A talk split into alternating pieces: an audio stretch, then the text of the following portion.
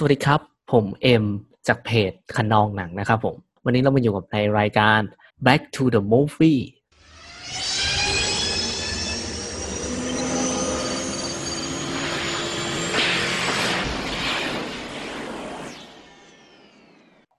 ซึ่งรายการ Back to the Movie เนี่ยฮะก็จะเป็นรายการที่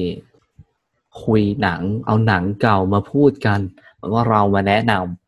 แม้อาจจะมีสปอยบ้างเล็กน้อย แต่ก็แบบว่าเป็นมันเป็นการอยากให้ทุกคนที่เข้ามาฟังนะฮะ ได้หัวระลึกถึงหนังเก่าๆนั้น ซึ่ง Back to the Movie อันนี้ก็มาใน EP ที่สามแล้วนะครับ ถ้าใครที่ยังไม่ได้ฟังในสอง EP แรกก็ย้อนกลับไปฟังได้ในซีรีส์นี้นะครับผม วันนี้นะฮะ ผมได้นำหนังเรื่องหนึ่งมานะครับผม ซึ่งเป็นหนังในปี 2005 นะครับ ซึ่งมีชื่อเรื่องว่า Coach Carter นะฮะอ่าเรื่องนี้แหละ ผมคิดว่าถ้าใครเป็นคนอ่าใครที่มี Netflix อยู่น่าจะได้เปิดน่าจะได้เลื่อนเห็นกันบ้าง เรื่อง Coach Carter เนี่ยเป็นหนังในปี 2005 นะครับผมซึ่งกำกับโดยคุณโทมัสคาร์เตอร์แล้วก็มีดาราที่แสดง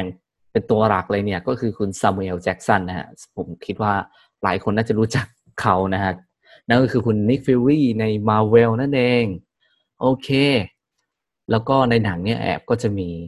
ดาราอย่าง แชนนิงเททัมด้วยนะครับ แต่ว่าเขาไม่ใช่ตัวหลักมากไรก็จะได้เห็นเขาในตอนที่ยังเอ๊าะๆอยู่เลย แบบตัวยังไม่บึกเลยเออก็แบบแค่แอบบึกนิดๆครับผมสำหรับเรื่อง Coach Carter เนี่ย ผมก็ต้องบอกก่อนเลยว่า ผมได้รู้จักหนังเรื่องนี้จากเพื่อนของผมเนี่ยฮะก็คือคุณออฟนั่นเองคุณออฟในในเพจเดียวกันเนี่ยฮะแต่ว่าผมอะไม่ไม่ได้มีความคิดที่จะดูเท่าไหร่เพราะผมนึกว่ามันเป็นหนังเอ้ยหนังกีฬาปกติละมั้งอะไรอย่างเงี้ย เออ หลังจากที่ผมได้แบบ ไปดูแล้วนะฮะเมื่อไปดูที่เมื่อไม่นานนี่เอง ไม่รู้จับพลัดจับผลูยังไงได้ไปดู น่าจะเป็นเพราะว่าไม่มีอะไรดูใน Netflix มั้งฮะก็ได้ไปรู้จักกับหนังเรื่อง Coach Carter นะฮะซึ่งเขามันเป็นหนังที่สร้างจากเรื่องจริงนะครับของเคนนี่เรย์คาร์เตอร์ซึ่งเขาเป็นโค้ชบาสเกตบอลผิวสีของโรงเรียนริชมอนด์นะฮะคือเขาอะเป็นเป็นคนที่เคยมีมีข่าวโด่งดังด้วยในปี 1999 ผมไม่รู้นะว่าข่าวดีหรือเปล่า แต่ว่าเหตุผลนั้นก็คือเพราะว่าเขาอะ เหมือนว่าเขาอะมีทีมเป็นโค้ชบาสเกตบอลใช่ไหมแล้วเขามีทีมบาสเกตบอลอยู่ แล้วเขาอะไม่อนุญาตให้ทีมลงแข่งนะเว้ยเพราะว่า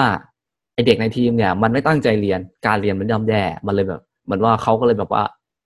จะไม่ให้แข่งแล้ว ทั้งๆที่แบบว่าเขาเพิ่งเพิ่งชนะทีมอื่นๆมาแบบ ชนะติดต่อกันมาแบบหลายนัดเลยฮะ เออแต่อยู่ดีเขาบอกว่าไม่ไม่ไม่ให้ไปแข่งแล้ว นั่นแหละ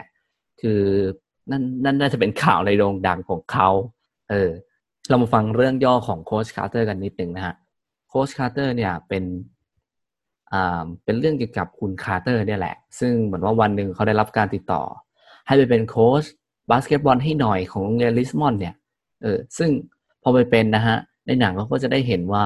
เฮ้ยเขาก็เคยเป็นศิษย์เก่าของโรงเรียนนี้เหมือนกัน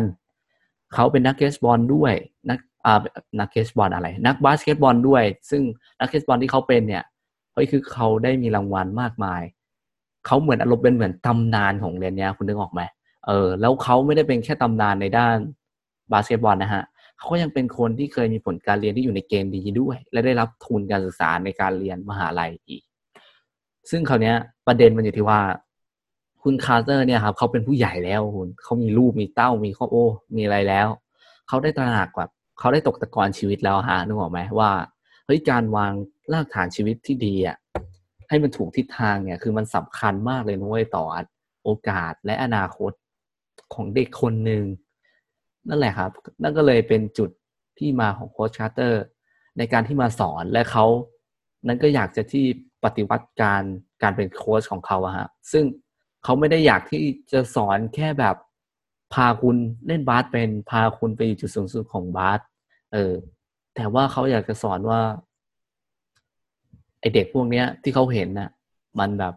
มันไม่มันไม่มีระเบียบเลย มันมีทั้งความหยาบคายมันชอบใช้กำลังมันไม่สนใจการเรียนเลย เออทำแล้วมันไม่คิดที่จะวางแผนอนาคตตัวเองเลยซ้ำเขาเลยเลือกที่จะสอนในสิ่งที่อยากจะสอน หรือสิ่งที่ควรจะเป็นนั่นเองฮะนั่นก็คืออนาคตของเด็กคนหนึ่ง ซึ่งโค้ชคาร์เตอร์เนี่ยได้มีการร่างสัญญาด้วยนะ แบบเป็นการร่างสัญญาให้กับแบบนักกีฬาทุกคนเลยว่า คือก่อนที่ผมจะมาเป็นโค้ชเนี่ยที่จะมาฝึกกับผมเนี่ย คุณต้องเซ็นสัญญาก่อนนะว่าคุณจะมีเกรดเฉลี่ยที่ต้องไม่ต่ำกว่าสองจุดสามแล้วต้องเข้าเรียนทุกคาบด้วย แล้วต้องนั่งเรียนแถวหน้าสุดด้วยโอ้โหคือประเด็นในตรงต้องนั่งนั่งเรียนแถวหน้าสุดของเขาเนี่ยมันทำให้ผมแบบว่ากลุ่มขมับเหมือนกันนะแบบว่าเฮ้ยเขาแม่งจริงจังจริงเว้ยเพราะผม อันนี้ในมุมมองผมแล้วผมรู้สึกว่าแบบ คือคนที่เป็นแบบว่านักกีฬา ในอ่าโอเคอาจจะไม่ใช่เขาเจอของบ้านเราก็ได้นักกีฬาของบ้านเขาที่แบบได้สัมผัสจากหนังหลายเรื่องอะซึ่งส่วนใหญ่มันจะเป็นหนุ่มที่แบบหนุ่มฮอตเออหนุ่มฮอตอะนึกออกปะเออแบบเท่ๆคูๆจะเป็นพวกที่แบบว่า เอ้ย อาจจะแบบเก่งหน่อยอะไรอย่างเงี้ย ซึ่งคงไม่ใช่แนวแบบเดินๆที่จะมานั่งอยู่หน้าห้องอะไรเงี้ยผมเลยว่าเฮ้ยโอ้โหเขาลากสัญญามาจริงจังมากเลยนะเนี่ยเอออ่า ต่อไปก็อย่างเช่น ทุกครั้งที่มีการไปแข่งอะฮะเพราะว่าส่วนใหญ่การไปแข่งบาสของ อ่า พวกเด็กมัธยมเนี่ยเขาก็จะแบบว่ามีไปแข่งที่โรงเรียนนู้นโรงเรียนนี้ ซึ่งเหมือนว่าโค้ชคาร์เตอร์ก็แบบในสัญญาก็เขียนไว้ว่า ทุกครั้งที่ไปแข่งเนี่ยคุณต้องใส่สูทผูกเนคไททุกครั้งในระหว่างการเดินทางไปแข่ง อ่า ก็เน้นแต่งตัวเรียบร้อยอย่างข้อนี้ผมยังรู้สึกว่าเอ้ยเออมันก็ดูดีนะผมรู้สึกว่ามันเป็นเป็นการเป็นหน้าเป็นตาให้โรงเรียนเราอ่าแล้วก็รวมถึงให้ทุกคนเนี่ยมาลงยิมก่อนเวลานัดซ้อมด้วย ไม่งั้นจะโดนทำโทษ ซึ่งระเบียบเนี้ย ที่เขาร่างขึ้นมาเนี่ย ไม่มีข้อยกเว้นเลยนะแม้แต่ว่าลูกชายเขาจะทำผิด เพราะว่าลูกอ่าลูกชายเขาได้มีการอยู่ในทีมนั้นอยู่ด้วยนะครับอ่าโอเค ซึ่งสำหรับหนังเรื่องนี้ครับ ที่ผมอยากจะมาแนะนำคือ ผมว่าหลายคนอาจจะมองว่าหนังหน้าหนังมันเป็นหนังกีฬาแบบมันมาการแบบเฮ้ยมันมาขายว่าแบบเป็นให้เราดู cinematic ของสปอร์ตอะไรอย่างเงี้ย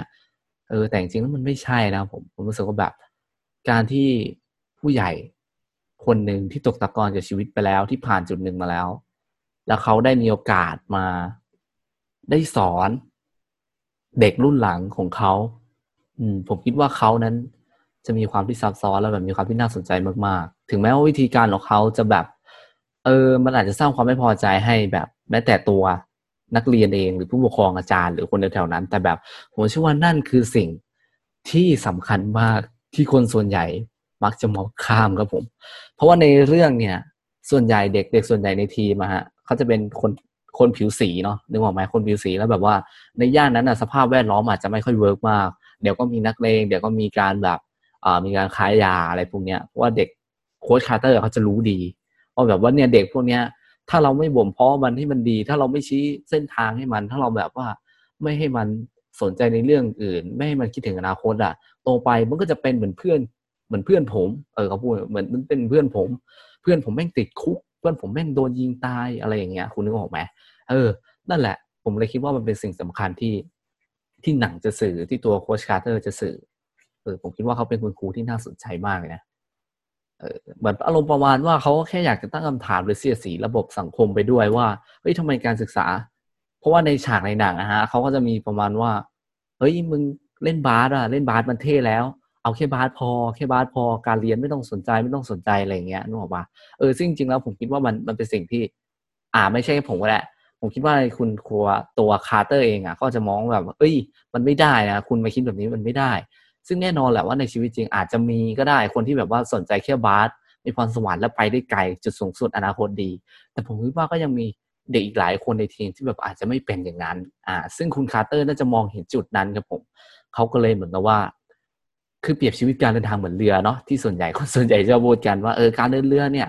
นอกจากสภาพแวดล้อมแล้วอะเออ มันมีหลายปัจจัยสภาพแวดล้อมก็มักเป็นเป็นส่วนหนึ่งที่จะทำให้เรือมุ่งไปข้างหน้า หรือจะมุ่งไปข้างหลัง และสิ่งสำคัญที่แบบว่าเหมือนที่โค้ชคาร์เตอร์เขาอยากจะสื่อก็คือ ทิศทางที่ถูกต้องนั่นเองครับผม ทิศทางที่ถูกต้อง ผมคิดว่ามันสำคัญกันนะพอผมฟังแล้วเออพอผมดูแล้วผมรู้สึกว่าแบบ ก็จริงฮะ คนที่เป็นวัยรุ่นนะเด็กที่อยู่ในช่วงมัธยม ก่อนที่จะเข้ามาหาลัยเนี่ยเออไม่รู้แหละว่าคุณจะเจอสภาพแวดล้อมยังไง แต่ว่าการที่มีคนคนหนึ่งไม่ว่าจะเป็นครูหรือว่าเป็นพ่อแม่หรือเป็นพี่ เออได้สั่งสอนว่าคุณอย่าลืมมองหาทิศทางที่ถูกต้องนะเพราะผมเชื่อว่าต่อให้สภาพแวดล้อมมันไม่ดีขนาดไหนลมพายุฟ้าฝนมันหาโถงขนาดไหน แต่ว่าถ้าเรารู้ทิศทาง เราเชื่อมั่นในทิศทางอย่างแน่วแน่ อย่างถูกต้อง ผมคิดว่ายังไงเรือ เรือลำนั้นก็ไปถึงฝั่งได้แน่นอนครับผมนั่นแหละคือสิ่งที่โค้ชคาร์เตอร์จะให้เรา และหนังนั้น ผมบอกเลยว่าไม่น่าเบื่อเลยนะครับ ผมว่าดูสนุกมาก คุณจะได้เห็นในบทซามูเอลแจ็กสันที่ดีนะ เออ ผมก็ไม่ค่อยได้ดูหนังเขาเท่าไหร่นะครับผมสำหรับใครที่เป็นแฟนเขานะครับ แล้วก็ช่วงนี้ถ้าคุณเป็นผู้ใหญ่แล้วแบบว่ามีลูกนะฮะผมก็แนะนำเลยว่าผมอยากให้คุณเปิด ให้เรื่องนี้ให้เขาดูแล้วก็แบบว่าเออ พูดคุยกับเขาแบบว่าเอ้ยเรื่องนี้มันต้องการจะสื่ออะไรนะ และอยากให้แบบ ผมคิดว่ามันคือสิ่งที่ดีนะถ้าผมไม่ลูกผมก็อยากจะเปิดให้เขาดูเหมือนกัน แล้วแบบว่าให้เขาคิดตั้งแต่ตอนนี้เลย แล้วเราจะเป็นคนชี้นำเขาหรือว่าเขาจะเป็นคนชี้นำตัวเอง อันนั้นก็เป็นสิ่งที่คุณต้องตัดสินใจแล้วนะครับผม โอเคสำหรับวันนี้ Black to the Movie นะฮะ ก็โค้ชคาร์เตอร์2015 ทุย2005 ครับผมผมขอโทษแหมพูดมาตั้งดีก็จะมาจบเสียเปล่าอีกแล้ว นะครับ ผมก็สำหรับผมเอ็มจากคะนองหนังนะครับ ต้องขอตัวลากันไปก่อนนะครับ แล้วก็ฝากติดตามอ่าในซีรีส์คะนองคุยเยอะด้วยแล้วอ่า แล้วก็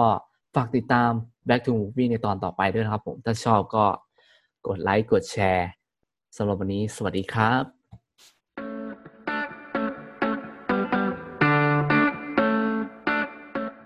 โปรดติดตามขนองหนังพอดแคสต์ได้ต่อเร็วๆนี้